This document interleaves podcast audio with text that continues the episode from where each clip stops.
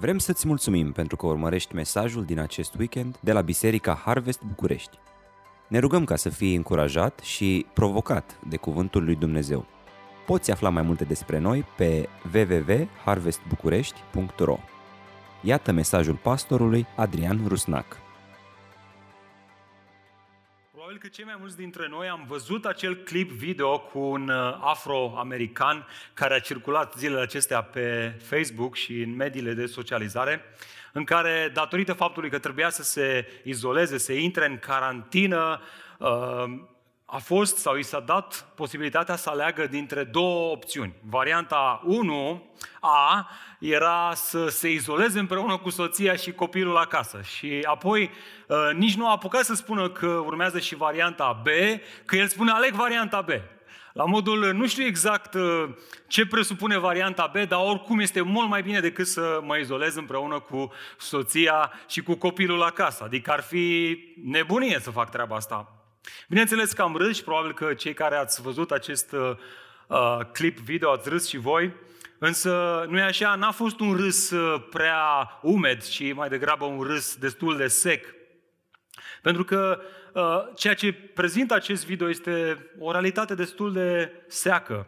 De fapt, zilele acestea, Marius Mezin, pastor de la Biserica Metanoia Brăila, îmi povestea că la ei, la biserică, au o asociație cu activitate socială care lucrează împreună cu statul și cu direcția de asistență socială în ajutorarea oamenilor din orașul Brăila și din acel județ.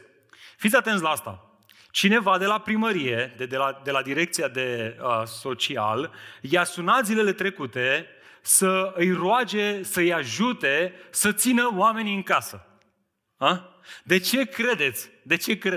Care era problema? De ce nu stăteau oamenii în casă?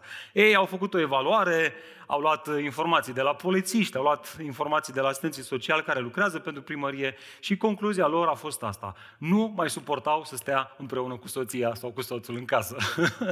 La modul, băi, dacă mă mai pui să mai stau 5 minute cu el sau cu ea, o iau razna! Așa că, efectiv, ieșeau pe stradă, fără nicio declarație, fără nimic. Efectiv, ieșeau pe stradă că nu mai rezistau. Și le-au cerut ajutorul. Măi, voi sunteți cu biserica acolo, poate că sunteți mai înțelepți, ajutați-ne. Cum să îi facem pe oamenii ăștia să stea în casă? Ei bine, realitatea este că până mai ieri ne plângeam că nu avem suficient timp ca să petrecem cu familiile, nu-i așa?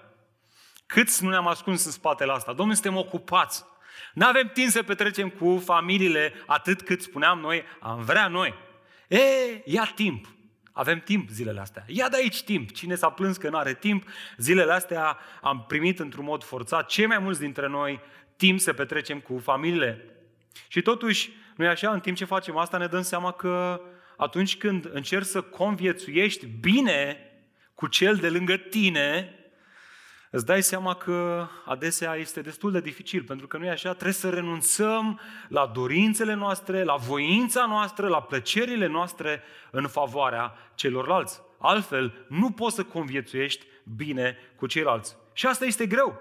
Este greu să-ți supui plăcerile, voința, dorințele, sub nevoile și plăcerile altora. Ei bine, vă vine să credeți sau nu, dar fix acesta este mesajul din dimineața aceasta. În oraș, învățând o supunere sănătoasă.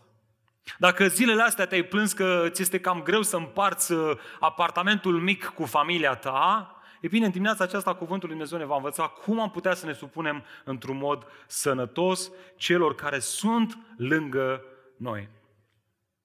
Ei, și acum cineva care urmărește cu atenție pasajele biblice din care predicăm, știm că suntem într-o serie de mesaje în 1 Corinteni, va spune, frate, dar stai un pic, ce tot vorbești tu acolo? Tu știi de când așteptam eu următorul pasaj din 1 Corinteni? Acesta vorbește, frate, despre purtarea baticului, nu despre supunere. La modul, frate, ce faci? Ai schimbat subiectul de predică? Nu mai continuăm seria de mesaje? Ba da, continuăm seria de mesaje. Dar haideți să vedem realmente despre ce vorbește acest pasaj. Dacă aveți Scriptura, vă invit să o deschideți împreună cu mine și haideți să vedem până la urmă pasajul acesta despre ce vorbește. Și o să vedem asta în momentele următoare. Citim de la Prima epistola lui Pavel către Corinteni, capitolul 11, de la versetul 2, de acolo am rămas până la versetul 16 inclusiv. Ascultați cuvântul lui Dumnezeu. Vă laud pentru că întotdeauna vă amintiți de mine și țineți tradițiile așa cum vi le-am încredințat. Dar vreau să știți că Hristos este capul oricărui bărbat, că bărbatul este capul femeii, iar Dumnezeu este capul lui Hristos. Orice bărbat care se roagă sau profețește având ceva pe cap, își necinstește capul. Și orice femeie care se roagă sau profețește cu capul descoperit, își necinstește capul ei, pentru că este ca și cum ar fi rasă pe cap. Dacă femeia nu are capul acoperit, ar putea la fel de bine să-și taie părul. Însă dacă este rușinos pentru o femeie să aibă părul tăiat sau să fie rasă, atunci să fie acoperită. Căci un bărbat nu este dator să-și acopere capul, pentru că el este chipul și slava lui Dumnezeu, iar femeia este slava bărbatului. Nu bărbatul a fost făcut din femeie, ci femeia din bărbat. Și nu bărbatul a fost creat pentru femeie, ci femeia pentru bărbat. De aceea, femeia trebuie să aibă pe cap un simbol al autorității din cauza îngerilor. Cu toate astea, în Domnul, femeia nu este independentă de bărbat și nici bărbatul față de femeie. Pentru că așa cum femeia a venit din bărbat, la fel și bărbatul vine din femeie și toate vin de la Dumnezeu. Judecați voi singuri, este potrivit pentru o femeie să se roage lui Dumnezeu fără să fie acoperită? Nu vă învață însăși natura că dacă un bărbat poartă părul lung, este o rușine pentru el. Însă dacă o femeie are părul lung, aceasta este gloria ei, căci părul i-a fost dat ca învelitoare. Dacă însă cineva vrea să se certe, noi n-avem un astfel de obicei și nici bisericile lui Dumnezeu. Până aici cuvântul lui Dumnezeu. Amin. Dați-mi voie să ne rugăm chiar împreună în momentele acestea. O să mă rog eu. Tată, îți mulțumesc pentru textul acesta. Realitatea este că într-o perioadă în care suntem atât de frământați cu ceea ce se întâmplă în lume, ne surprinde să vorbim tocmai despre clasicul și Sfântul Batic, așa cum a fost el adesea prezentat în bisericile în care ne aflăm. Însă, Doamne, vreau să ne credem în cuvântul Tău veșnic, că atunci când predicăm cuvântul Tău, la timp și ne la timp, Tu ne vorbești. Și, Doamne, cred că Tu ai ceva să ne spui, chiar relevant în zilele acestea, din textul acesta.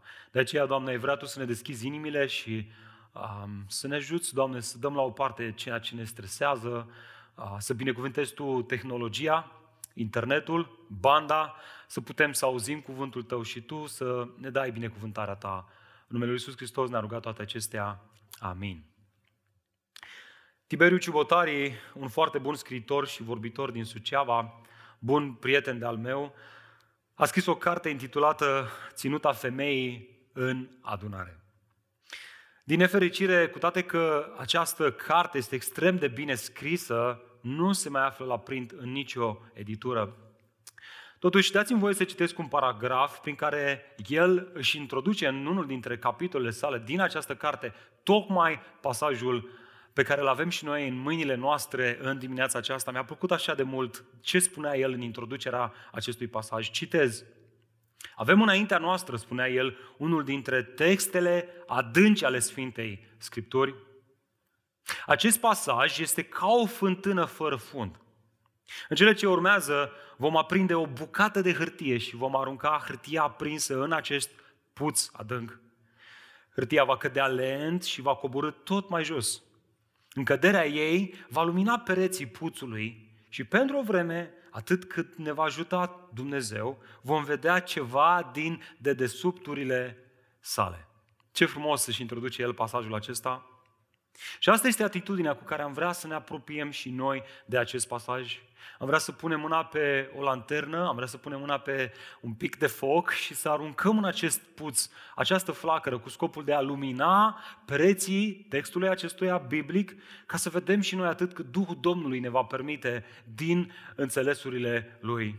Și ca să facem astea, aș vrea să vă aduc înainte 3 acțiuni esențiale pentru o înțelegere corectă a acestui pasaj.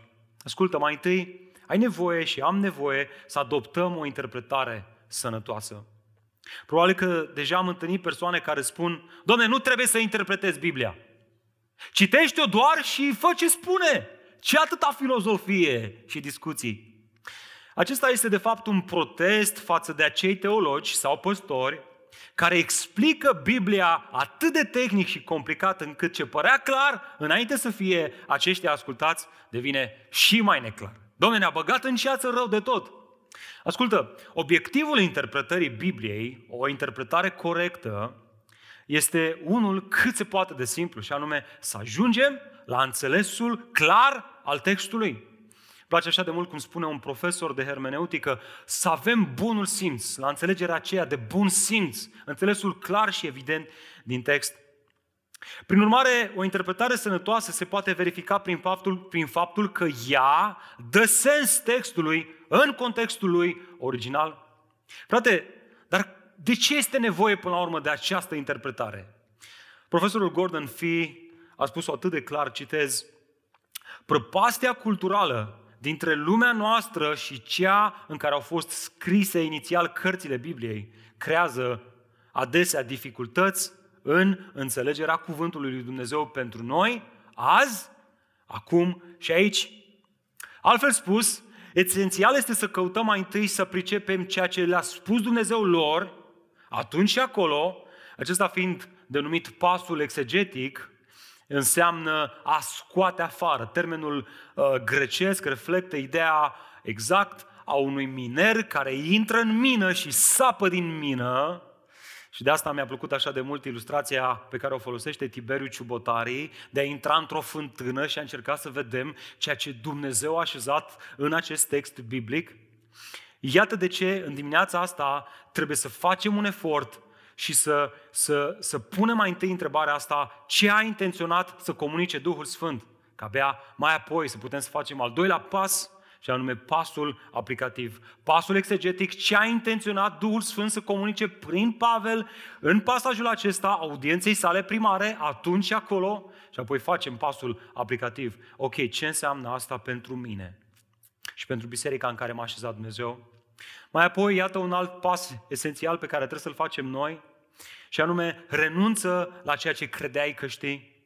Să recunoaștem, fiecare venim din contexte foarte diverse. De fapt, biserica noastră Harvest București este, dacă vreți, o biserică bapticostală după Evanghelie.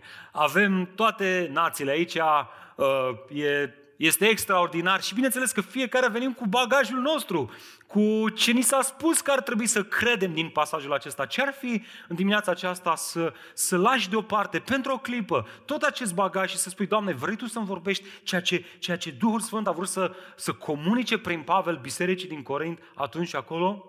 Și apoi mai este un demers esențial pe care aș vrea să-l vedem ca fiind fundamental în a înțelege pasul acesta, și anume, iată, observă tema centrală a acestui pasaj. Un lucru care probabil ne-a dat mari bătăi de cap este titlul acestui pasaj pe care traducătorul Dumitru Cornilescu l-a pus acestui paragraf în traducerea lui, și anume, ținuta femeii în adunare. Este important să știm că acest pasaj acest titlu nu face parte din textul original, ci este o adăugire, de fapt. De fiecare dată când citim și în noua traducere și în alte traduceri, când vedem un titlu cu bold, italic, deasupra unor paragrafe, acele titluri sunt adăugite de către editor sau de către traducătorii acelor Biblii. E bine, asta mă face să spun că ideea centrală în acest pasaj nu este neapărat ținuta femeii în adunare, ci ceva diferit. Ce anume? Ascultă, dacă ți-ai notițe, notează-ți asta. Pacea relației dintre un bărbat și o femeie nu este produsul dorinței de a conduce autoritativ, ci a dorinței de a învăța supunerea față de autoritate, așa cum a lăsat-o Dumnezeu. Vreți să te uiți împreună cu mine în versetul 2? Ia uitați-vă cum începe Apostolul Pavel. Haideți să justificăm această idee centrală în text, dar vreau să știți. Așa începe el acolo. Evident, Pavel vrea să învețe ceva, vrea să le facă disponibilă o informație. Vreau să știți. Și vom vedea imediat că ceea ce el vroia ca ei să știe este despre autoritate sau supunere. Să fii atent care este miza acestei învățături despre supunere și autoritate. Uite-te acum cum închide paragraful în versetul 16. Dacă însă cineva vrea să se certe, noi nu avem un astfel de obicei. Altfel spus, o înțelegere clară a acestui pasaj nu ar trebui să producă ceartă. Culmea, tocmai ceea ce a produs, n-ar fi trebuit să producă asta. Nu ceartă, ci pace. Adică la finalul dimineții acesteia, cei care am fost la închinare live vom putea să facem postări pe Facebook cu hashtag stai acasă cu soția, dar fără hashtag ne cam certăm. Ci stau acasă cu soția cu hashtag avem pace și bucurie. Na? Destul de fain, nu? Iată, e important textul acesta. Așa că, iată întrebarea cu care navigăm astăzi în el. Ce trebuie să învăț pentru a manifesta o supunere sănătoasă? Ok, dacă pacea familiei noastre și a ne ține departe de ceartă, cum spune Pavel la finalul acestui paragraf, depinde de a înțelege supunerea sănătoasă, frate, sună destul de bine, pentru că vreau și eu pacea asta în familia mea, mai ales zilele astea când n-am unde să scap. Aș vrea să învăț. Ce trebuie să învăț pentru a manifesta o supunere sănătoasă? E bine, 3 lucruri văd în acest text. Mai întâi, învață smerenia supunerii. Uitați-vă cu mine în versetul 2. Vedem ideea asta de la versetul 2 până la versetul 6. Haideți să începem versetul 2. Uitați-vă cum începe apostolul Pavel. Vă laud pentru că întotdeauna vă amintiți de mine și țineți tradițiile așa cum vi le-am încredințat. Imaginează-ți că deschizi Biblia la întâmplare și ajungi chiar la versetul 2. Deschizi 1 Corinteni și deschizi așa la întâmplare fix la versetul 2 și îți pică ochii pe versetul 2 și îl citești. Dă-mi voi să te întreb asta. Ce părere ți-ai face tu despre biserica din Corint pe marginea acestui verset biblic? Ce îi spune? Păi îi spune, băiatule, biserica din Corint era o biserică perfectă. Oamenii aceștia țineau tradițiile și învățăturile și aminteau de apostolul Pavel într-un mod exemplar. Dar asta e toată treaba. Că noi care am trecut prin tot acest pasaj, de la capitolul 1 până la capitolul 10, știm că imaginea asta nu este o imagine fidelă cu privire la cum arăta biserica din Corint. Ba din contra, Pavel în cele 10 capitole precedente îi ceartă într-un mod constant din cauza certurilor dintre ei. Aveau partide din cauza elitismului. Unii se credeau mai cu înțelepciune a sofiștilor omenească, din cauza intelectualismului, din cauza desfrâului sexual. Ba mai mult, îi ceartă în ceea ce privește faptul că se refuzau soțul și soția unii pe alții de la relații sexuale. Și în privința asta îi ceartă. E bine, și aici este problema, că am ajuns într-un punct cheie al epistolei noastre, suntem undeva trecuți aproape de jumate, în care Pavel într-un mod constant îi ceartă și reacția din inima ascultătorilor și cititorilor acestei epistole s-ar putea să fie ceva de genul: băi, Pavel, mai dai mult în noi? Oare ne mai lovești mult? Cel mai probabil erau descurajați, erau puțin triști de ceea ce se întâmpla și de ceea ce Pavel le spunea. Știm bine că primele 10 capitole nu sunt capitole ușor de digerat. Vă dați seama cât de greu era pentru ei? E bine, ceea ce face Pavel aici nu este să-i măgulească. Că cineva ar putea să spună: păi da, frate, dar văd că îi cam măgulește, îi cam laudă. De fapt, Pavel folosește aici o tehnică retorică des folosită în scrierile greco-romane, denumită captatio benevolentia, care avea menirea să capteze bunăvoința publicului la începutul unui nou discurs sau apel foarte important. Observați acum cum un detaliu exegetic simplu aduce la lumină textul și dă un înțeles clar la modul: înțeleg acum, de asta îi laudă Pavel, ca după aia să-i mai dojenească încă un pic. Ca un părinte care îi spune două vorbe frumoase la copil și spune: bă, uite, ai făcut bine ce ți-am spus să faci la bucătărie, dar bă, băiatule, e dezastru, ai lăsat dezastru în urma ta. Ți-am spus să faci mâncare, dar nu să faci mizerie, ia uite ce ai făcut. Și trebuie să-l corectezi. Exact asta face și Pavel aici. Dar ce vrea să le spună?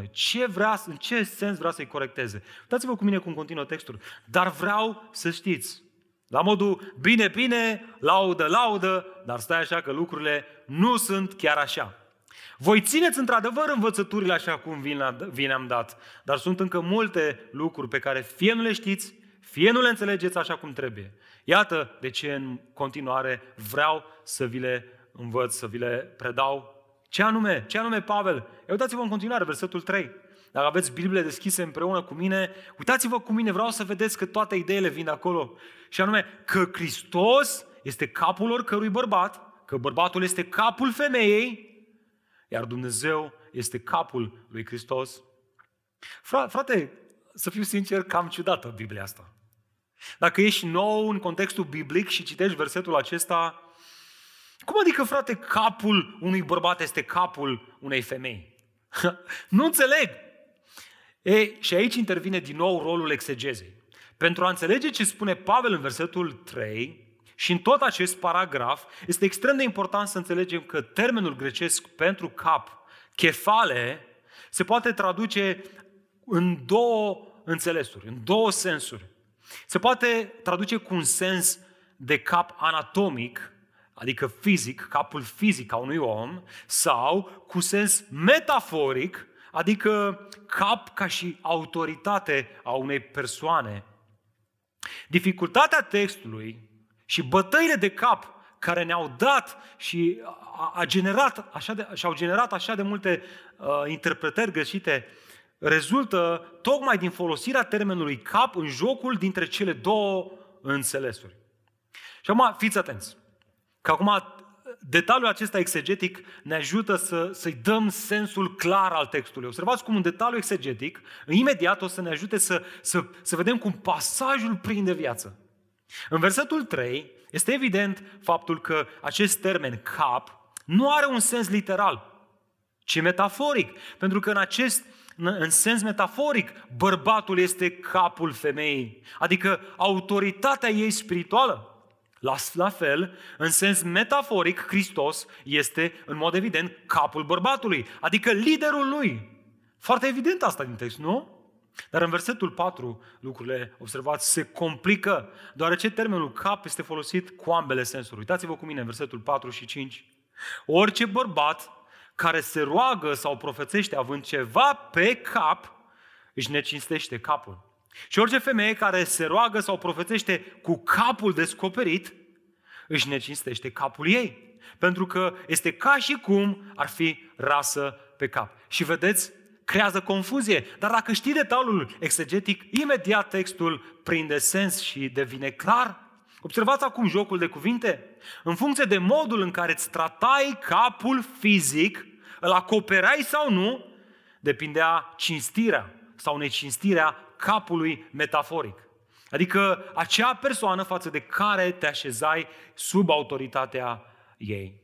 Iar verbul a necinsti exprimă ideea de rușine. Asta în contrast cu verbul a onora. Prin urmare, observați că onorarea autorității capului metaforic a acelei persoane era exprimată sau nu prin modul în care un individ sau o individă își trata capul anatomic, fizic. Frate, dar care erau implicațiile culturale ale vremii, ale acestei practici? Uitați-vă cu mine în versetul 6. Dacă femeia nu are capul acoperit, ar putea la fel de bine să-și taie părul. Însă dacă este rușinos pentru o femeie să aibă părul tăiat sau să fie rasă, atunci să fie acoperită. Rămâi cu mine. Atenție mare! Observă că sunt puse aici în discuție trei posibilități social-culturale legate de tratarea capului anatomic al unei femei. Mai întâi, nu are capul acoperit, adică este descoperită, nu are niciun textil pe cap. 2. Are părul tăiat, adică este tuns, este scurtat. Și 3. Are capul ras, adică este cheliuță. Fiecare din aceste posibilități care aveau loc în cultura lor de atunci, comunicau unul și același lucru. Ce anume, frate? Păi comunica necinstirea capului metaforic, a bărbatului. Oricare din astea trei Pavel pune un egal între ele, spunând că, indiferent în ce situație te afli, nu doar acoperirea sau lipsa acoperirii capului, chiar și scurtarea părului, transmite, în cultura lor, transmitea lipsă de supunere față de autoritatea acelei femei. Observi ceva ciudat aici? În timp ce sfințim baticul evanghelic, ratăm să vedem că Pavel pune egal între capul descoperit, părul tuns și cheliuța. De ce? Pentru că în cultura lor era la fel de rușinos pentru o femeie să se tundă, adică să-și scurteze părul, precum să nu-l acopere sau să-l radă. Ori asta ne dă bătăi de cap, nu-i așa? Iată de ce încă nu putem să trecem la pasul aplicațional, fie că ne place sau nu. Știu că ne-ar plăcea să sărim și să aplicăm textul, dar nu putem face asta momentan. Trebuie să mai stăm puțin în pasul exegetic. Trebuie să ne întrebăm, dom'le, care era semnificația acestor obiceiuri în cultura Corintului antic? Și n-am voie să sugerez un indiciu în acest text care ne demonstrează cât de important este să înțelegem pasajul în contextul lui social, pentru că ori să fie unii aici și o să zică, frate, păi fii atent, voi ce faceți la Harvest acolo? Voi luați textul biblic, dați voi niște explicații social-culturale, îl tocați, îl faceți ferfeliță și după aia anulați ce spune Scriptura. Lasă-mă, frate, cu interpretarea asta. Dacă ești în categoria asta, rămâi cu mine un pic, că vreau să-ți dau un detaliu foarte, foarte, foarte straniu. Uită-te împreună cu mine în versetul 4 încă o dată. Și dăm voie să te întreb asta. Ce crezi? Atunci când se ruga, bărbatul evreu, iudeu, purta ceva pe cap sau nu? Păi dacă știi puțin context biblic, știi că și atunci când Hristos în sinagogă i s-a dat să citească din cartea profetului Isaia și a acoperit capul. Și asta era o practică în contextul lor. Când se rugau sau citeau textul biblic, Tora sau profeții, își acopereau, bărbații evrei, își acopereau capul. Categoric, rabinii învățau că bărbatul trebuie să-și acopere capul la rugăciune. Altfel, îl necinstește pe Dumnezeu. Și acum, ia fi atent. Și atunci, dacă lucrurile stau așa, Pavel, care evident este evreu, ba chiar un evreu de rasă, se recomandă pe sine ca fiind unul dintre cei mai evrei, de ce afirmă, domne, că un bărbat care se roagă cu capul acoperit își necinstește capul? Că n-are niciun sens! Nu-i așa? S-ar fi contrazis pe el însuși. Dacă el acasă, la el, în Israel, în Ierusalim, atunci când se ruga, își punea ceva pe cap. De ce aici, în Corinteni, le spune ăstora, bă, vedeți că dacă vă rugați și profețiți cu capul descoperit, vă necinstiți capul, adică îl necinstiți pe Hristos? Răspunsul este atât de evident și simplu, pentru că el nu vorbește cu evrei aici, ci vorbește cu biserica din Corint. Nu vorbește cu românii, ci vorbește cu corintenii. Iată cât de important să faci pasul acesta. Indiferent că ești în timpul tău devoțional, caută să înțelegi mai întâi ce a însemnat pasajul ăsta atunci și acolo. Prin urmare, ce ar fi să ne punem centurile de siguranță și să plecăm într-o călătorie în Corintul Antic. Sună bine, nu? Și așa, frate, la cât am stat în casă zilele astea, o călătorie ar fi exact ce îmi lipsea. Ei bine, știm din scrierile antice că în cultura evreiască, cât și în cea greco-romană, întotdeauna în public, și acum ascultă-mă, femeia măritată. Și dacă studiezi exegetic, o să vezi că termenii pe care Pavel îi folosește aici sunt o referire la femeia măritată. Trebuia să-și acopere capul cu un văl, în timp ce cea necăsătorită nu trebuia să facă asta. Și am adus cu mine o poză care ilustrează tocmai asta. Și știu că cei care sunt astăzi aici la închinare nu văd poza, dar sper că voi o vedeți pe live. Ascultă, observați, în stânga și în dreapta avem un exemplu cu o femeie care avea capul acoperit și asta era o femeie și reflecta o femeie măritată și în partea cealaltă o femeie nemăritată care nu avea capul acoperit. Nerespectarea acestui obicei era considerat ca fiind o gravă impolitețe și un afront adus de ea soțului său. Observați acum de ce spune Pavel aici că orice femeie care se roagă sau profețește cu capul descoperit își necinstește capul ei, pentru că asta erau obiceiurile. Nerespectarea acestor obiceiuri transmitea necinstire. Respectarea obiceiurilor transmitea cinstirea soțului. Evident, a bărbatului ei. Autoritatea față de care se supunea. Observați cum interpretarea în context aduce claritatea textului. O aduce la lumină. Frate, dar stai un pic, dar care e faza cu bărbatul? E bine, pentru el obiceiurile erau tocmai invers. Era rușinos pentru un bărbat să se roage cu capul acoperit în public. Bărbatul grec se tundea scurt și umbla cu capul descoperit, cam ca bărbații de astăzi. Nu vedeai în vremurile respective bărbați cu capul acoperit, îmbrobodiți cu vreun textil. Poate că vedeai armata romană care aveau aceste căști pe cap care îi protejau, dar altfel nu. E bine, dar care era problema în biserica din Corint? În contextul istoric de atunci, femeia venea după o perioadă în care fusese disprețuită. Era considerată inferioară bărbatului, atât în lumea greco-romană, cât și în lumea poporului Israel. E bine, vine Domnul Iisus Hristos și prin Evanghelia sa face o formidabilă revoluție. El ridică femeia la același statut cu bărbatul și îi conferă aceeași valoare. Exact despre asta vorbea Pavel în Galateni. Nu este niciun iudeu, nici grec, nici sclav, nici om liber, nici bărbat, atenție, nici femeie. Pentru că voi toți, toate aceste categorii sociale, toate acestea sunteți una în Hristos Iisus. Și haideți să ne observăm asta în pasajul nostru. Uitați-vă cu mine. Pavel nu critică femeia că se roagă sau prorăcește, pentru că noul legământ, ea este încurajată să participe la lucrare, prin slujire, în rugăciune și chiar profeție, despre care vom vedea în capitolele 12, 13 și 14. Nu doar să stea undeva în spate, după o perdea, ci să vină să slujească. Dar ce corectează apostolul în practica acestei biserici? Și acum ascultă-mă. În societatea greco-romană, în secolul I, în vremea lui Cezar August, este documentată o mișcare de emancipare a femeii în întreg Imperiul Roman, cunoscută sub numele de, ascultă, Noua Femeie.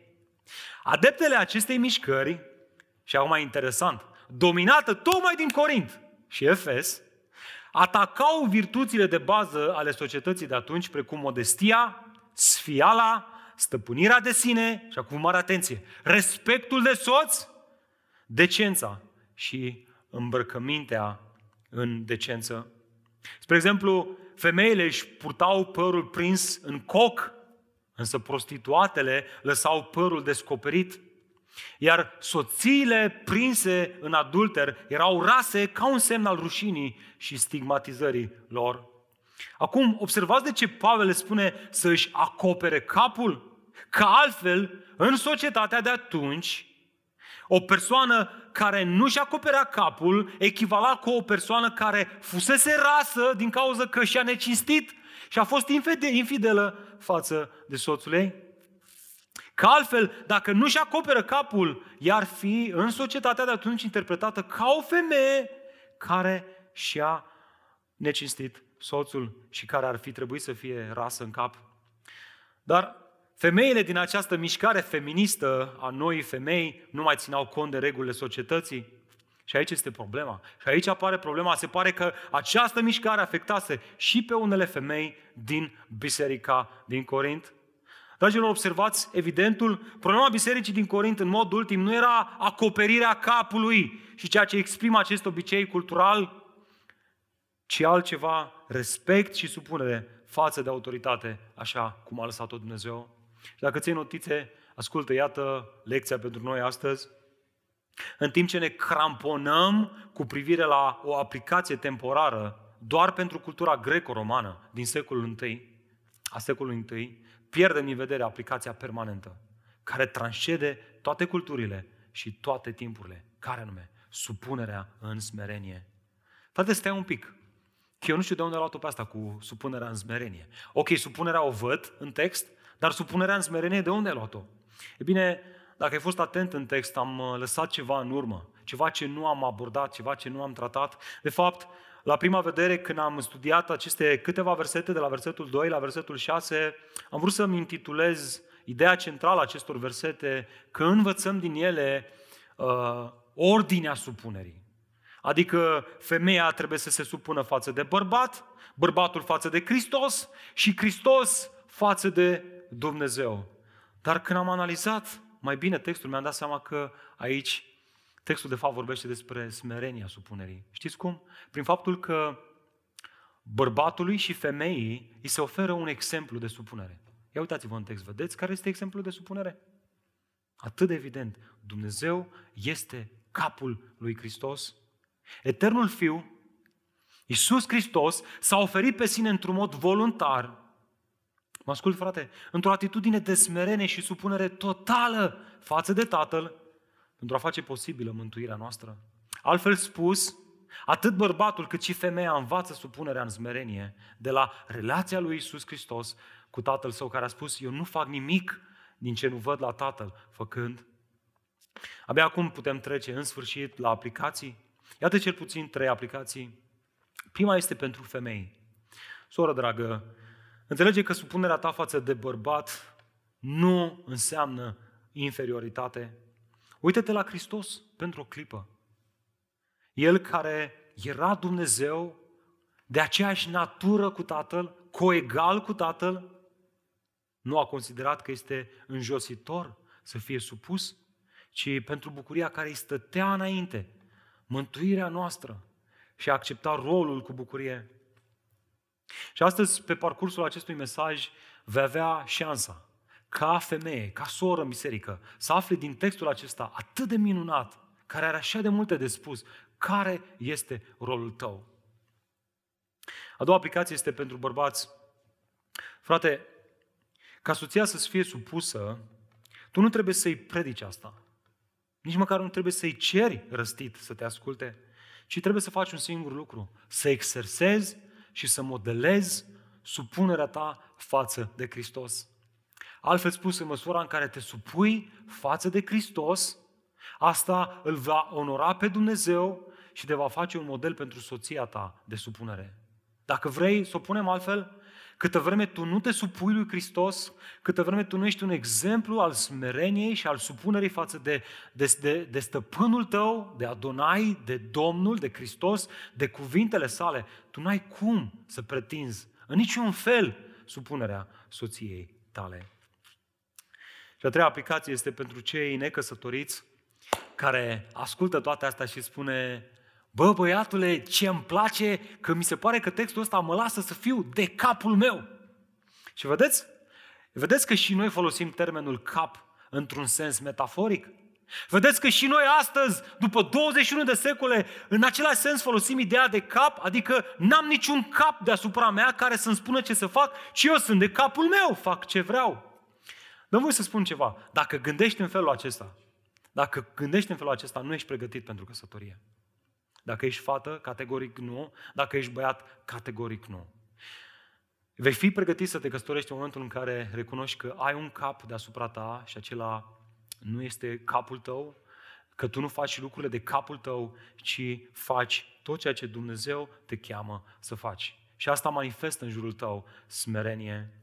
Și vedeți voi, fraților, a fi cap înseamnă a conduce. Și a conduce bine, o conducere bună are gloria ei, dar și supunerea are gloria ei. Și cred că asta este foarte relevant în contextul nostru românesc, unde personal asist la un exemplu de nesupunere față de autorități. Mă uitam la comunicatele pe care le dă președintele Klaus Iohannis și la comentariile care erau scrise pe Facebook și nu poți decât să nu remarci un popor nesupus și extrem de dezbinat. Măi, niciun comentariu pozitiv. Mulțumim mult că ne slujiți zilele astea. Mulțumim armatei că ne slujește și a pus cap la cap un spital. Mulțumim cadrelor medicale care sunt atât de prezente și riscă sănătatea. Niciun comentariu pozitiv. Scroll, 5 minute. N-am găsit nici măcar unul. Și asta arată cât de nesupuși suntem. Și cred că pasajul acesta Este atât de relevant pentru noi, biserică, pentru că dacă ar fi cineva care trebuie să dea un exemplu de supunere, ar trebui să fim noi, Biserica lui Hristos. Iată de ce supunerea își are gloria ei. Nu la întâmplare, Pavel continuă tocmai în felul acesta. Ce trebuie să învăți pentru a manifesta o supunere sănătoasă, în al doilea rând, învață gloria supunerii. Uitați-vă cu mine în versetul 7. De fapt, dacă ne uităm la celelalte versete, observăm că în versetele precedente Pavel a stabilit că principiul supunerii în smerenie se exprimă prin obiceiurile culturale ale vremii. În lumea greco-romană era rușinos pentru un bărbat să se roage cu capul acoperit. Era rușinos pentru o femeie să se roage cu capul descoperit, pentru că asta transmitea lipsă de cinstire a capului lor. În schimb, în lumea iudaică era rușinat să o facă cu capul descoperit bărbații. Observați, este o chestiune ce ține de cultură.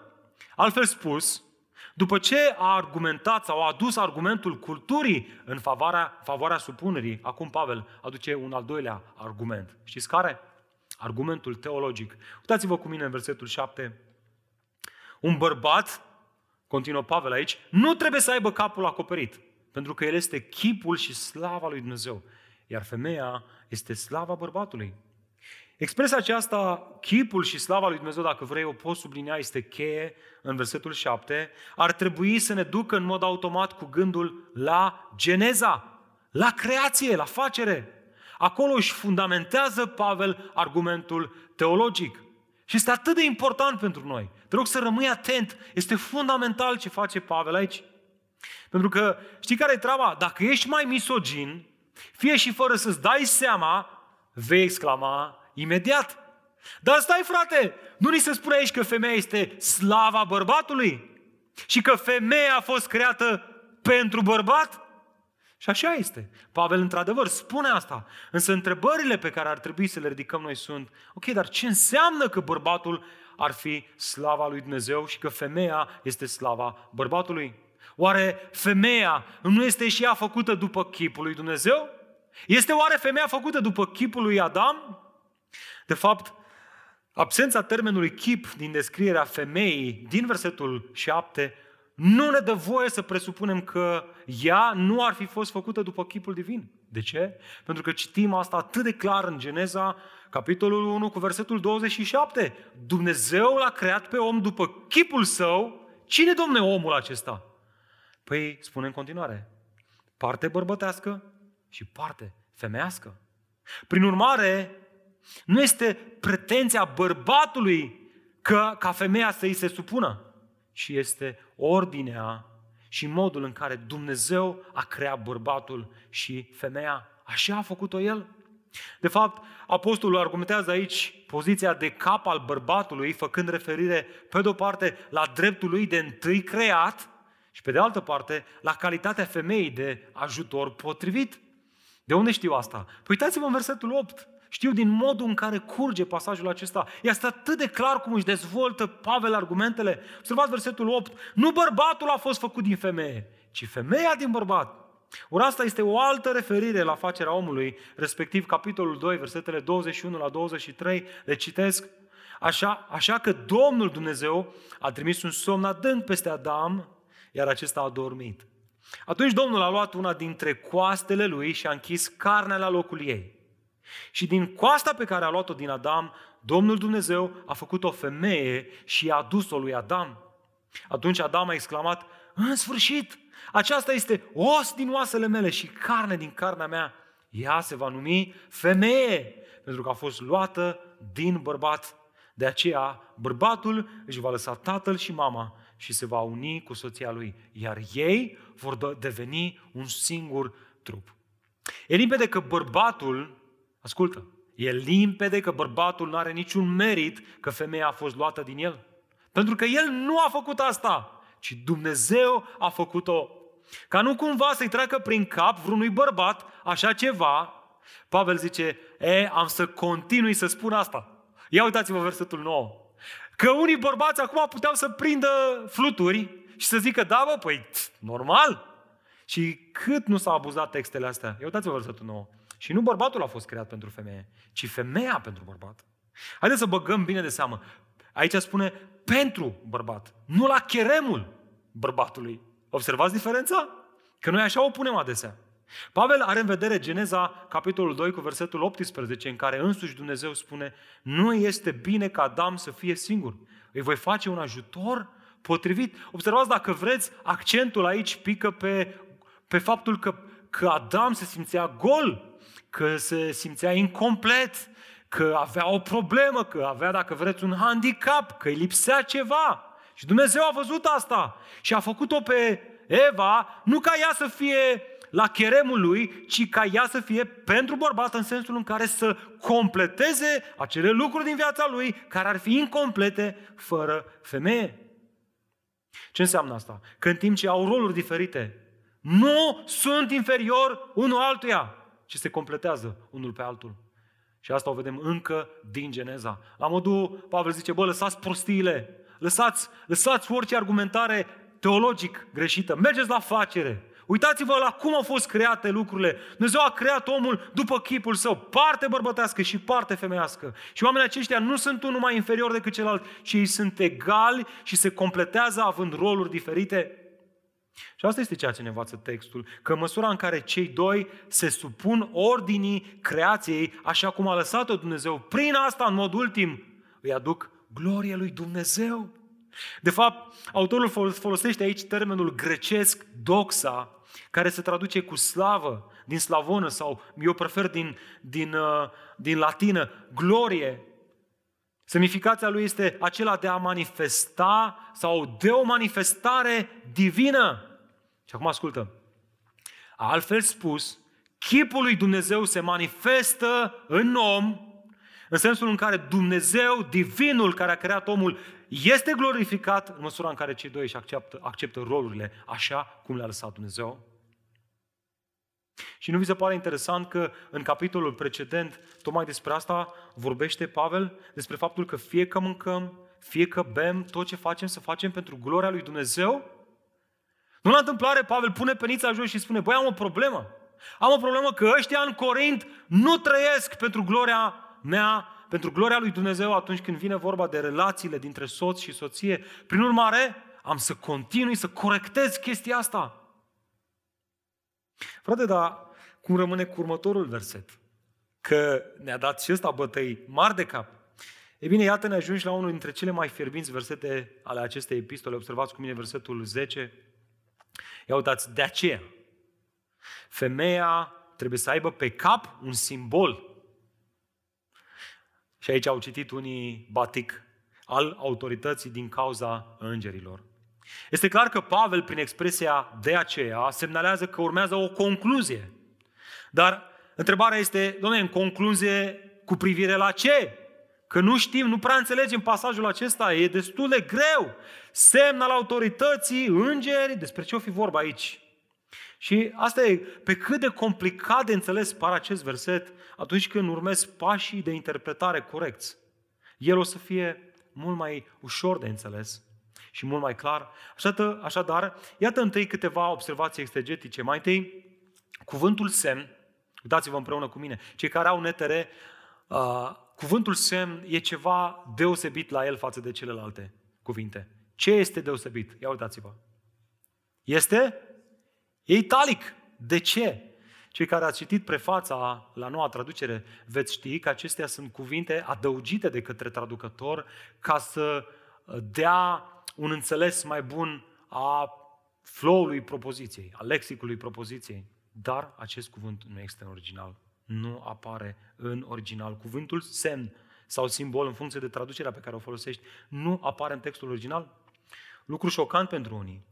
Literalmente, în limba greacă se spune că femeia trebuie să aibă supunerea sau autoritatea deasupra capului ei. Aici nu este o referire la Sfântul Batic, ci este o referire la sfânta supunere în smerenie față de persoana față de care ea se supune. În cazul acestui context, e clar, față de bărbatul ei.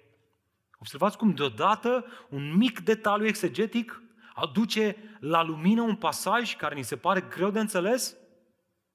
Înțelegem acum că principiul de aici nu este baticul, ci cel enunțat deja în toate aceste versete, și anume că femeia trebuie să aibă deasupra ei autoritatea soțului său, pentru că așa a lăsat Dumnezeu lucrurile. Și vom vedea cum ar trebui să arate asta. Deci, cu ce se acoperă o femeie credincioasă căsătorită? Iar răspunsul este, înainte de orice, ea se acoperă cu autoritatea și cu supunerea față de bărbatul ei. Și ascultă, dacă în contextul în care ea se află, punerea unui textil pe cap comunică asta, atunci o face. O face ca să transmită în societate supunerea ei în smerenie față de bărbatul ei. Altfel, noi știm că astăzi o femeie cu batic care merge la birou sau la Carrefour nu transmite supunere față de soțul ei. De fapt, nici nu comunică că ea ar fi căsătorită. Dar ce comunică? Păi, comunică că e un pic ciudată. Că cel mult face parte dintr-o subcultură care ține la niște obiceiuri și tradiții. Ca anumite etnii care au anumite haine și care țin la tradițiile respective, dar noi nu știm exact ce înseamnă tradițiile lor. Cultural vorbind, astăzi, ascultă-mă, nu baticul, ci în cele mai multe contexte, vergheta ar fi un semn că cineva este căsătorit. Și aș vrea să merg chiar un pic mai profund aici. Faptul că îți iei vergheta și o pui pe mână nu este un semn că un semn ultim că tu ești supus față de soțul tău sau că tu, bărbatul, ești supus față de Hristos. Știi care este semnul ultim? Păi gesturi simple, precum faptul că atunci când ajungi la biserică sau într-un supermarket, îi dai întâietate soției tale. Prin faptul că atunci când ești într-un context cu mai multe femei, unele dintre ele foarte gătite și atrăgătoare, tu te rezumi să te uiți la soția ta și nu le faci ochi dulci acestor fete, nu te dai la glume cu ele. În felul ăsta știu că ești căsătorit. În felul ăsta știu că îți onorezi soția. În felul ăsta știu că îți onorezi soțul prin faptul că ești și faci niște gesturi. Îți iei de mână soția, o îmbrățisezi, faci niște gesturi simple care comunică că tu ești supus față de ea. Frate, dar mi se pare că ai divagat discuția. Care e treaba cu îngerii? Întoarce-te înapoi la versetul 10. Păi, unii spun că ar fi vorba de îngeri buni, alții că ar fi vorba de îngeri răi, alții că, de fapt, grecescul angelos nu trebuie tradus cu înger, ci la fel ca și în Apocalipsa cu mesager. Însă, dragilor, dacă suntem sinceri cu textul biblic, suntem nevoiți să recunoaștem că Pavel nu ne oferă prea multe explicații cu privire la această referire la îngeri. Însă, cel mai sigur ar fi să credem că aceștia sunt reprezentanți ai lumii spirituale. Ființe spirituale care asistă la lumea noastră fizică, fii atent, mai ales atunci când ne rugăm și profețim. Și oare este la întâmplare că Apostolul Petru le spune bărbaților să se poarte cu înțelepciune cu soțiile lor? De ce? Ca să nu le fie împiedicate rugăciunile. Observați? Modul în care ne raportăm la autoritatea noastră poate să faciliteze sau să împiedice rugăciunile noastre. De ce? Pentru că sunt acești îngeri prezenți în timpul închinării noastre. Și dacă vreți o interpretare în context, probabil că cel mai corect ar fi să spunem, așa cum la temple erau acești idoli creați de mâinile oamenilor care erau nimic, dar care în spate aveau draci și demoni, la fel și în contextul bisericii, atunci când profețim și ne închinăm și ne rugăm, în spatele acestei închinări fizice se află îngerii. Și cred că astăzi îngerii sunt aici. Și mulțumim Domnului pentru ei. Iată lecția. Lecția este asta. Acceptarea rolurilor de supunere dintre bărbați și femeie, așa cum le-a lăsat Dumnezeu, îl glorifică pe Dumnezeu și are consecințe spirituale. Și vedeți, dragilor, cât de mult am pus accent pe, repet, Sfântul Batic, încât am reușit să pierdem din vedere ce semnifică sau ce semnifica el. Ne-am legat inima de simbol, dar am pierdut din vedere semnificația simbolului. Și vreau să folosesc o ilustrație. Gândește-te la ilustrația asta. Când ești din orașul București, vezi niște semne. Ce simbolizează? Spre exemplu, dacă ieși din Militari înspre autostradă, vei vedea niște semne verzi pe care scrie ce? Pitești! Și asta ne oferă ocazie să-i salutăm pe frații noștri de la Pitești. Ne bucurăm că sunteți cu noi la închinare, fraților. Dați-mi voie să vă întreb. Ce ați zice dacă am cumpăra pământul din jurul semnului respectiv, acelui indicator, și ne-am face o casă acolo. Ai putea să spui că ai casa la Pitești? Ha? Deci e un semn, scrie pe el Pitești, bineînțeles că scrie 100 de kilometri, că atâta e până la Pitești, tu îți faci casă și zici, am casă la Pitești. Frățică, n-ai casă la Pitești. Ai casă lângă un indicator, care este un semn care indică direcția Piteștiului. Da? Și vedeți, asta a făcut biserica în ultimii 30, 40, 50 de ani. Ne-am pus batic pe cap și am zis, suntem supuși. Dar Dumnezeu știe ce se întâmplă acasă. Observați? Nu semnul este miza lui Pavel, ci ce semnifică el. Drag soț, știu că ai mustăcit adesea auzind că ești declarat cap de Dumnezeu. Și tu știi bine că termenul chefale din limba greacă se referă la faptul că asta te numește lider. Știi asta deja. Însă ceea ce noi bărbații putem uita este că rolul de lider nu presupune doar privilegii, ci și responsabilități. Tu ești chemat să fii un lider spiritual în casa ta și să-ți asumi responsabilitatea căsniciei în ce privește aspectele fizice, în ce privește atmosfera emoțională a căminului. Știai că atmosfera emoțională a căminului nu o dă soția, ci o dai tu? Prin echilibru pe care l-ai, prin pacea pe care o aduci acasă, prin modul în care îți mângâi soția, prin modul în care îți mângâi fetițele, dacă le ai. Da? Și, bineînțeles, tu ești cel care trebuie să îți asumi responsabilitatea spirituală a familiei. Și ascultă, asta nu înseamnă să înhibi darurile și talentele soției tale, să te simți cumva amenințat de abilitățile ei, ci din contra. Un lider bun știe să identifice potențialul celor din jur și să-l maximizeze. Toate astea în timp ce, ascultă, rămâi lider spiritual. De ce? Pentru că rolul tău de bărbat nu ți-l poate lua soția ta. Pentru că doar tu îl poți face. Bineînțeles că o femeie, în lipsa bărbatului ei de implicare, poate să-și asume anumite niște lucruri sau niște responsabilități pe care soțul trebuia să le facă. Dar oricât de mult car niște bagaje de la Carrefour, la un moment dat o să fii frustrată și o să spui, băi, dar oasele mele nu țin greutățile astea. Unde mă bărbatul ăsta când ai nevoie de el? Vedeți? Deci oricât de mult ai maximiza darurile și abilitățile pe care Dumnezeu le-a oferit soției tale la finalul zilei, făcând asta, tu rămâi lider spiritual și ar trebui să rămâi lider spiritual în familie. Pentru că asta e o chestie simplă. Ori faci asta, ori nu o faci. Pentru că ea rămâne, evident, nefăcută. Și o să rămână sigur nefăcută în măsura în care tu nu te focalizezi pe supunerea ta față de Hristos. Dragul soție, știu că lumea și feminismul, la fel ca în Corintul antic, presează puternic. Iată de ce trebuie să-ți amintești constant că vei fi cea mai fericită atunci când te vei așeza în rolul pe care ți l-a dat Dumnezeu. Iar acesta este definit clar încă din Geneza, de ajutor potrivit.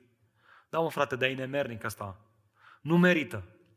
Și de asta acum ne oferă o oportunitate bună să punem o notă de subsol și să ne adresăm fetelor din biserică care sunt necăsătorite. Dragilor, nu vă măritați cu niște oameni care nu sunt smeriți și supuși în relația lor cu Hristos. Pentru că nu veți, vă va fi foarte greu să vă supuneți lor. Și dacă o veți face, o să o faceți văitând. Pentru că este așa de dulce să te așezi sub autoritatea unui bărbat care este zmerit în relația lui cu Hristos, care plânge înaintea lui Dumnezeu, care se închină, care ridică mâini curate către Dumnezeu și care îl recunoaște pe Hristos ca fiind capul lui. Pentru că e ușor să te supui cuiva care este supus și asta aproape imposibil să o faci față de cineva care el se bate mereu cu pumnul în piept. Acest concept fundamental despre femeie ca fiind ajutor potrivit însă s-a pierdut în căsniciile moderne. Femeia nu se mai gândește la sine ca la un ajutor.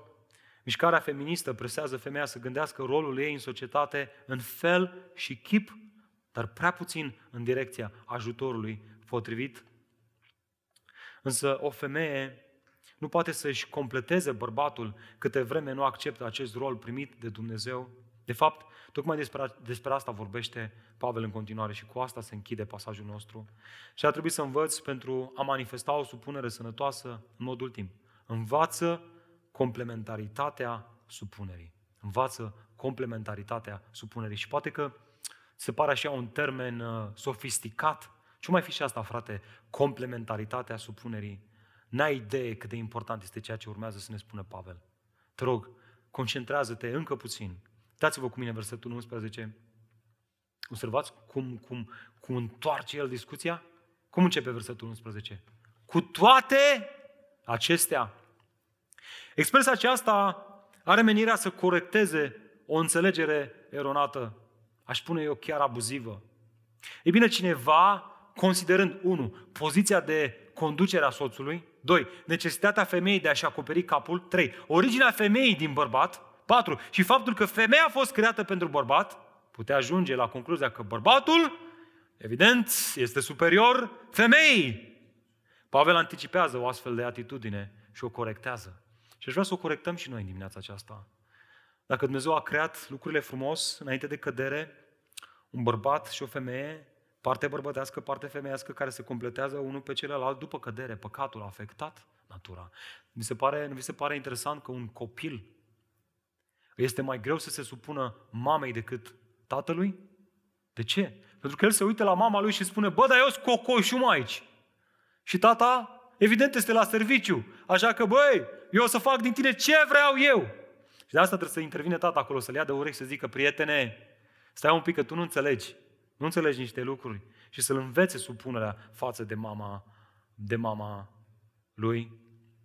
Cu toate astea, uitați-vă ce spune Pavel, corectează o astfel de atitudine greșită față de femeie. Și fii atent, bărbate, ascultă-mă că trăim într-o cultură, spunem noi, avansată, dar încă există această abordare de desconsiderare față de femeie, pe care Pavel o anticipează și o corectează. Cu toate astea, cu toate că am spus faptul că bărbatul este capul femeii, în Domnul, femeia nu este independentă de bărbat.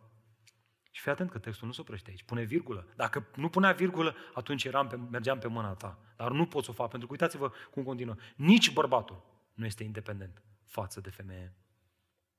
Altfel spus, în familia de credincioși care se supune cuvintelor lui Dumnezeu, bărbatul nu acționează de capul lui, independent de soția sa, pe motiv că Domnul este capul, cocoșul, ci el face toate astea doar în armonie cu ea. Corectează, bărbate, mintea. Informează cu cuvântul lui Dumnezeu și roagă-L pe Duhul Sfânt să schimbe că n-ai voie să acționezi în independență față de soția ta. Și motivația este foarte serioasă. Uitați-vă cum continuă. În Domnul, femeia nu este independentă de bărbat. În Domnul, expresa asta în cuvintele lui Hristos. Adică pur și simplu nu își poate îndeplini rolul ei în independență față de soț. La fel, bărbatul nu este independent față de femeie, în sensul că în familie, în Hristos, în supunerea față de Hristos, cei doi sunt interdependenți. Așadar, ar trebui acum să ne întrebăm, Pavel, care este argumentul care corectează această tendință de misoginism pe care se pare că lumea a luat-o și a tot dus-o după ea din partea bărbaților, care, dacă vreți, a forțat femeia să vină cu acest curent feminist? Iată versetul 12. Pentru că așa cum femeia a venit din bărbat, la fel și bărbatul vine prin femeie și toate vin de la Dumnezeu. Deși Eva a fost luată din Adam, asta a fost primul caz, toți bărbații, toți, măi frate, toți după Adam s-au născut din femeie. Joacă-o pe asta, ar zice cineva. Tu, bărbate, te-ai născut dintr-o femeie. Asta ar trebui să te smerească și să te responsabilizeze față de rolul ei extraordinar pe care l-a primit de la Dumnezeu. Acela de a da viață, de a duce pe lume copilași. Ce minune! Observi?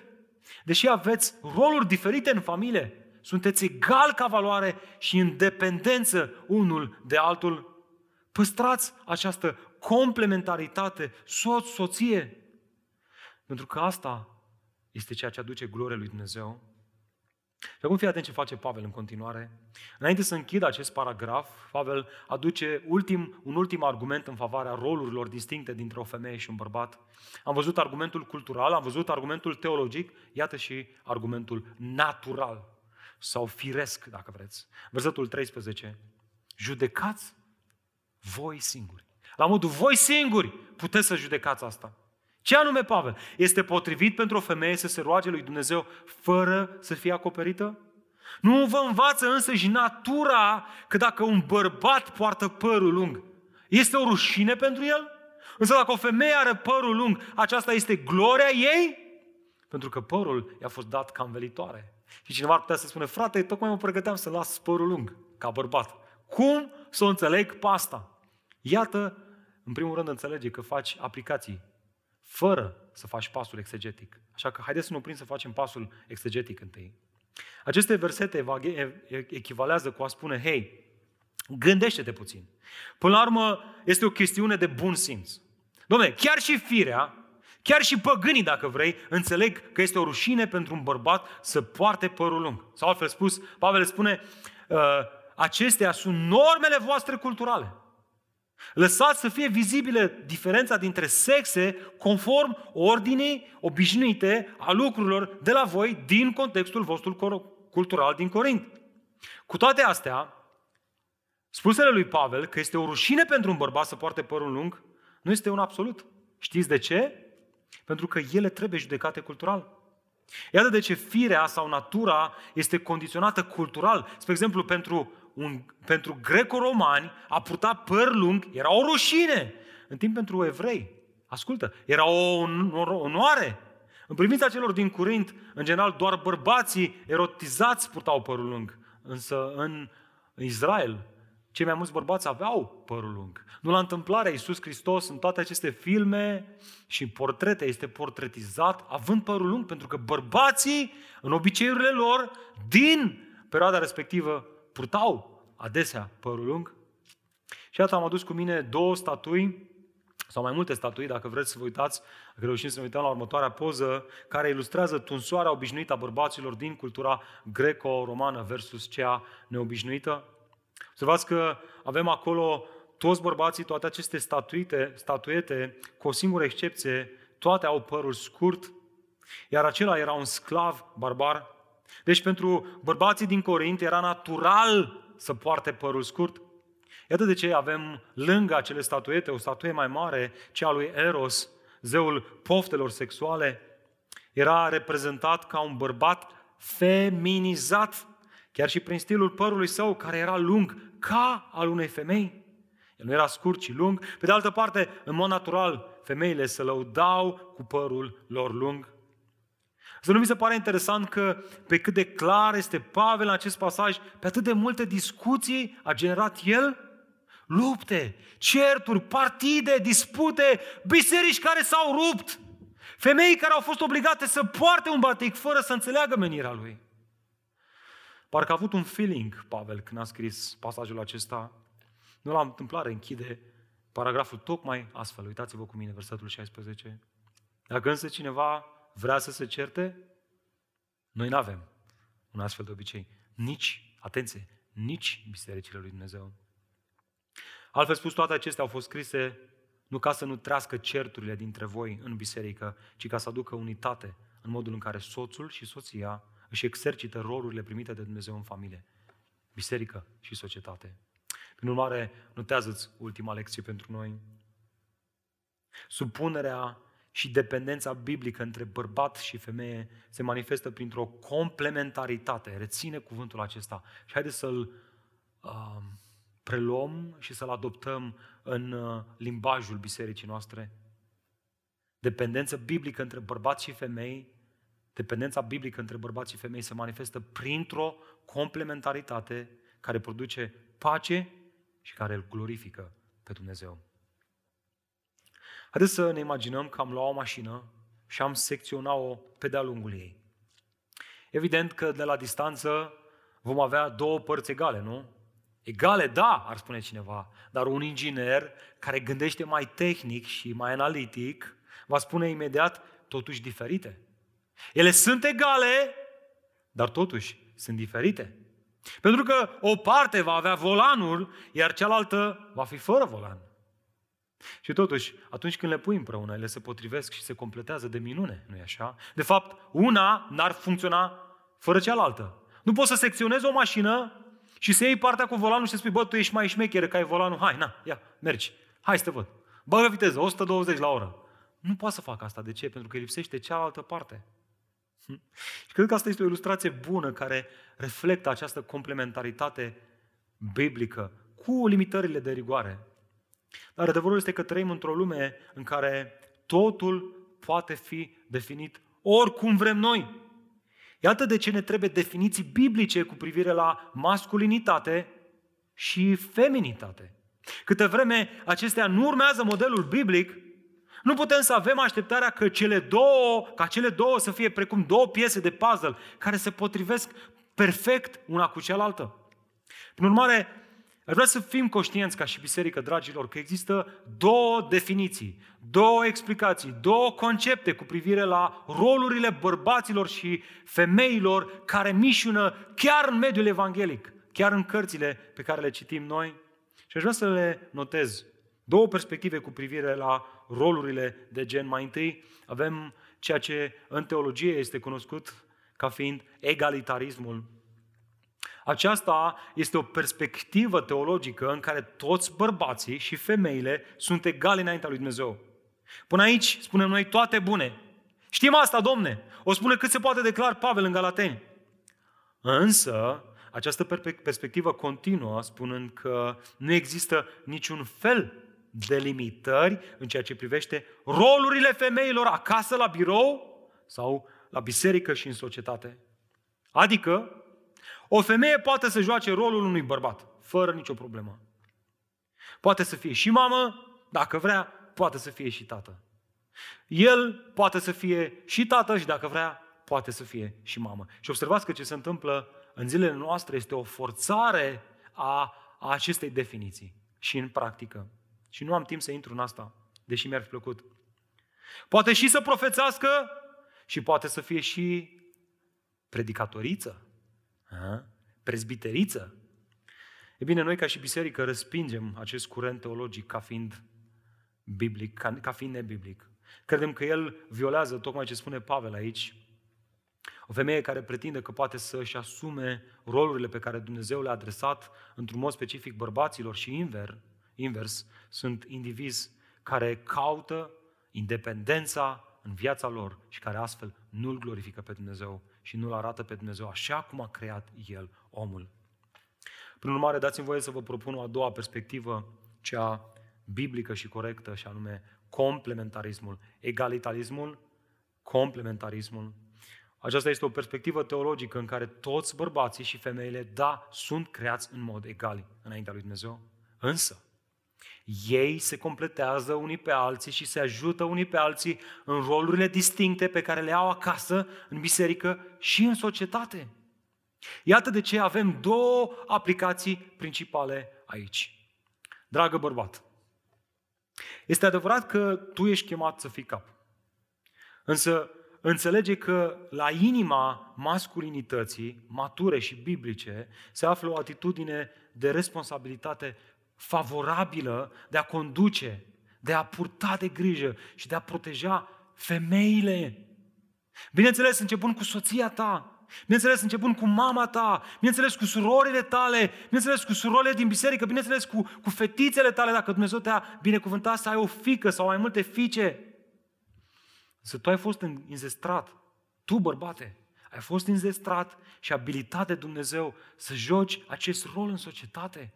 Iată, de-aia îmi place când plec de acasă 2-3 zile să îl chem pe el și să zic: tata, uite-te în jur, tu ești șeful aici.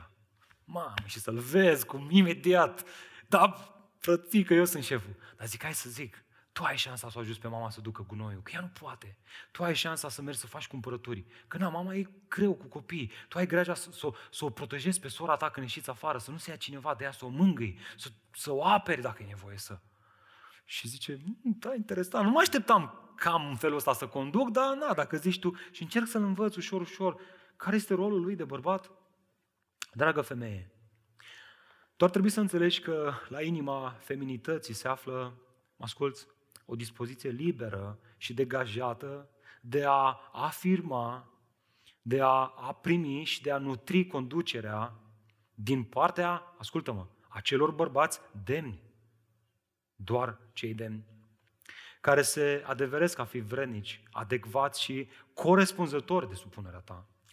Iar asta ar trebui să înceapă în relația cu tatăl tău biologic, soțul tău, lideri spirituali din biserică sau alți șefi. Și ascultă, aceștia nu ar trebui să abuzeze nici cum de supunerea ta, ci din contra, pe măsură ce tu te supui lor, ar trebui mai mult să te simți protejată, respectată și iubită de acești oameni. Ei, și aici este problema că adevărul este că nu am avut parte de aceste modele biblice. Unii sau unele au fost atât de abuzați de modele nesănătoase. Prea adesea femeile, cele care trebuiau protejate, apărate, mângâiate, iubite, au fost strivite de niște monștri egoiști. Și vedeți, dacă asta este experiența celui care, sau acelei care chiar asculți chiar acum, mă rog ca Dumnezeu să te vindece și să-ți dea speranță. Pentru că acesta este un fals și falsul mereu transmite ideea că există și autenticul. Iată de ce aici intervine rolul bisericii, rolul nostru. Cei care am fost expuși acestor adevăruri biblice, să venim cu o altă abordare, cu o altă atitudine. Și știți cine dă tonul? Noi, bărbații. Noi suntem cei chemați să infuzăm această cultură în biserica noastră, în familiile noastre și acolo unde ne-a așezat Dumnezeu. Așa că, frate bărbat, aș vrea să închid cu tine în dimineața asta, cu mine, Adi Rusnac. Dacă ai ascultat până la final mesajul acesta, dacă ai rezistat să asculți până la final mesajul acesta lung, nu mai ai nicio scuză. Ești chemat să slujești. Și știi care e faza? Știi cum poți face asta cel mai bine? Cel mai bine poți face asta nu prin faptul că îți încordezi mușchii, ci prin faptul că îți amintești că, cu toate că Dumnezeu a creat bărbatul parte bărbătească și parte femeiască și l-a creat pe toate într-un mod atât de frumos. Aș vrea să spun că căderea omului în păcat a pervertit această masculinitate biblică și a deformat-o. Iată de ce, și uite, ascultă-mă, că o să vezi în dimineața asta cum pasajul acesta prinde viață și înțelegi înțelesul lui clar. Iată de ce Pavel îi spune bărbatului că supunerea lui este față de Hristos. De ce? Pentru că doar atunci când mergi la Hristos, tu poți să înveți smerenia, poți să înveți supunerea, poți să înveți abilitatea de a te supune lui Hristos și de a fi un model de supunere față de soția ta. Aș vrea să te chem în dimineața asta, frate bărbat, fie că ești căsătorit sau nu, a Bisericii Harvest, ai vrea să te smerești în dimineața asta sub mâna tare a lui Hristos, ai vrea să te gândești un pic la dragostea lui Hristos. De acolo învățăm noi să ne iubim soțiile. Așa cum Hristos și-a iubit biserica prin faptul că a fost gata să-și dea viața pentru ea, la fel trebuie să facem și noi. Așa că haidem să ne rugăm ca Dumnezeu să ne facă astfel de modele de urmat, atunci nu o să avem probleme cu supunerea. Hai să ne plecăm capetele și să ne rugăm. Tată, în dimineața aceasta venim înaintea ta și îți mulțumim pentru cuvântul tău care este veșnic. Doamne, este interesant că într-o perioadă în care suntem forțați de împrejurări să stăm acasă și să investim mai mult în familie, ne-a dus înainte un text la care avem așa de mult de lucrat, în mod practic, ca să învățăm supunerea față de Hristos și asta să aibă rezultate și consecințe asupra partenerilor noștri. Tată, mă rog în dimineața aceasta pentru fiecare bărbat al Bisericii Harvest București. Ai vrea tu, Doamne, să ne faci niște bărbați care manifestăm o masculinitate care lasă în urmă Spiritul lui Hristos, așa cum Hristos n-a venit cu o forță armată, n-a venit cu mulți mușchi, ci în smerenie și ascultare de Tatăl. A